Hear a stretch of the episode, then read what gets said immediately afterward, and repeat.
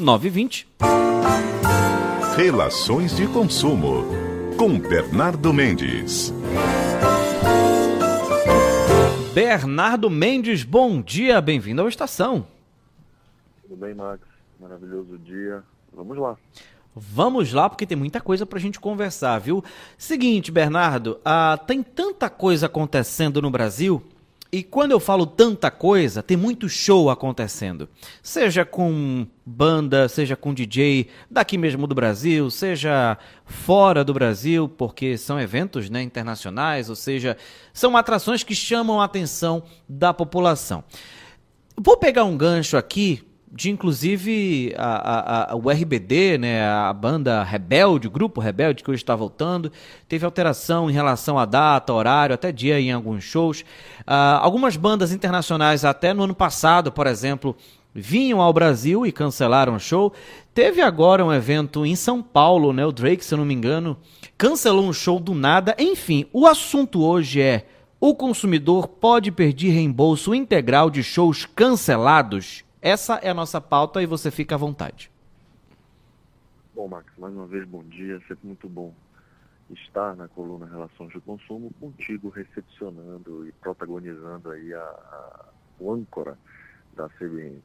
Vamos lá. Não nos esqueçamos que em período recente, no passado, precisamente no ano de 20 e 21, nós passamos por regra de isolamento social e isso impediu e até desaqueceu a economia de entretenimento porque não podíamos ter aglomerações. E com isso, os shows foram interrompidos, teatros foram fechados, restaurantes foram interditados, toda a atividade de entretenimento, lazer, teve que ser suspensa pela imposição de regras de isolamento social decorrentes da proliferação da Covid-19. Passado, superado esse momento ruim, inóspito da nossa história humana, temos hoje já pessoas vacinadas, um surto de pandemia da Covid-19, entre aspas, controlado, e a partir daí você tem um reaquecimento da economia de entretenimento, lazer e por aí vai, eventos culturais. Recentemente tivemos diversos shows, São Paulo, Rio de Janeiro, Buenos Aires, Rio Grande do Sul, da banda internacional da banda inglesa Coldplay. Já temos, como dissestes, o anúncio de nova turnê do RBD, Rebeldes. E assim terão muitos outros eventos, porque esse mercado, essa economia está devidamente reaquecida. Esse é o momento.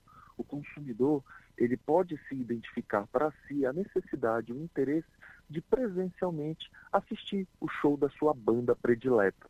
E isso faz com que ele programe se aquele show não acontecerá na cidade dele onde ele reside, não somente ele adquire o ingresso, como ele paga uma taxa de conveniência da plataforma digital que está comercializando aquele ingresso e ele planeja hospedagem e trecho aéreo para que ele possa se deslocar da sua cidade onde reside até a cidade, o local onde acontecerá o show. E pode ser um voo nacional, internacional, conforme seja o fôlego financeiro daquele consumidor. Não apenas se o show for cancelado, Max. Mas se o show tiver simples alteração de datas, o consumidor deve, de maneira ostensiva e inequívoca, cientificado, comunicado por algum meio válido de comunicação, pode ser WhatsApp, pode ser ligação e pode também ser e-mail, que é um meio de comunicação válido, e a partir dali ele pode optar. Não, não quero nem aceitar a alteração. Eu não quero, já que foi cancelado, eu quero a restituição integral do valor que eu paguei naquele ingresso. E o ingresso engloba não somente o valor para você estar naquela área que você escolheu do show, como também a taxa de conveniência.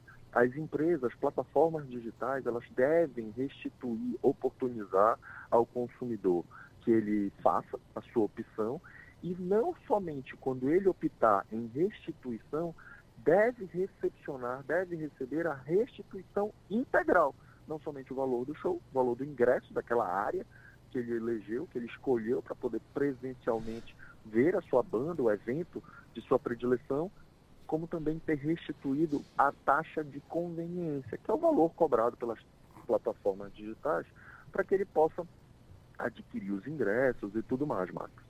E Bernardo, uh, em relação a isso, ao reembolso, uh, é claro que a empresa, por exemplo, que está organizando o evento, está organizando aquele show, é, se por acaso houver um cancelamento, uma alteração de data, alguma coisa assim, eles vão oferecer alguma proposta, né? E isso pode oferecer proposta. Agora, pedir o reembolso é um direito do consumidor. Só que como eu falei, o organizador ele pode tentar negociar para quem sabe uma outra oportunidade, mas fica a critério do consumidor escolher o que, que vai resolver, não é verdade?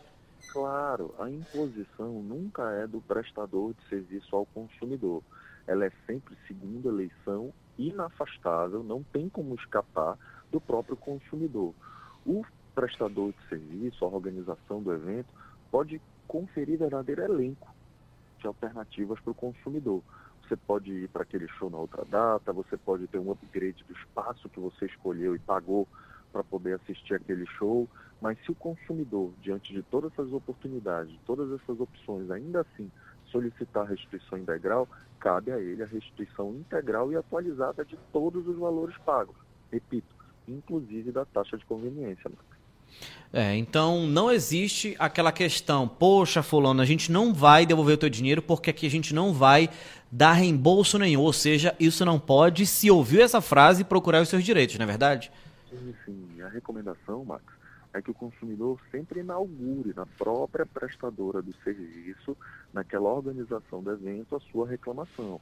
Tem nenhuma empresa que vá organizar um evento tal qual já exemplificado aqui na nossa coluna, Coldplay, RBD e outros shows, ela não pode oportunizar a venda de trás ingressos, organizar tal evento sem ter um canal oficial de comunicação de seus consumidores, daqueles que vão comprar o ingresso.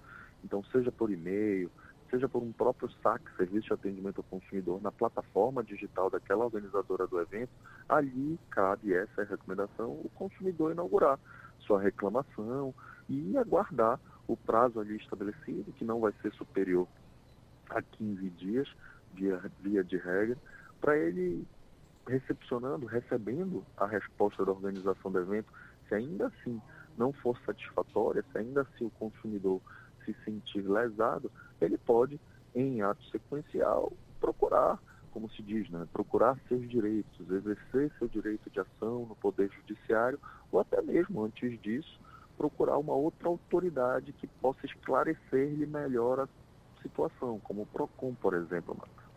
Exatamente. Então o recado ele está dado. Bernardo, eu te agradeço demais aí pelas informações. Muita gente se programando, né? Muita gente gostando aí de frequentar shows, seja aqui em Belém, seja fora do Pará, até mesmo show internacional, quem sabe, né? Tem algumas pessoas que saem do Brasil, saem aqui do Pará também em busca de, um, de shows.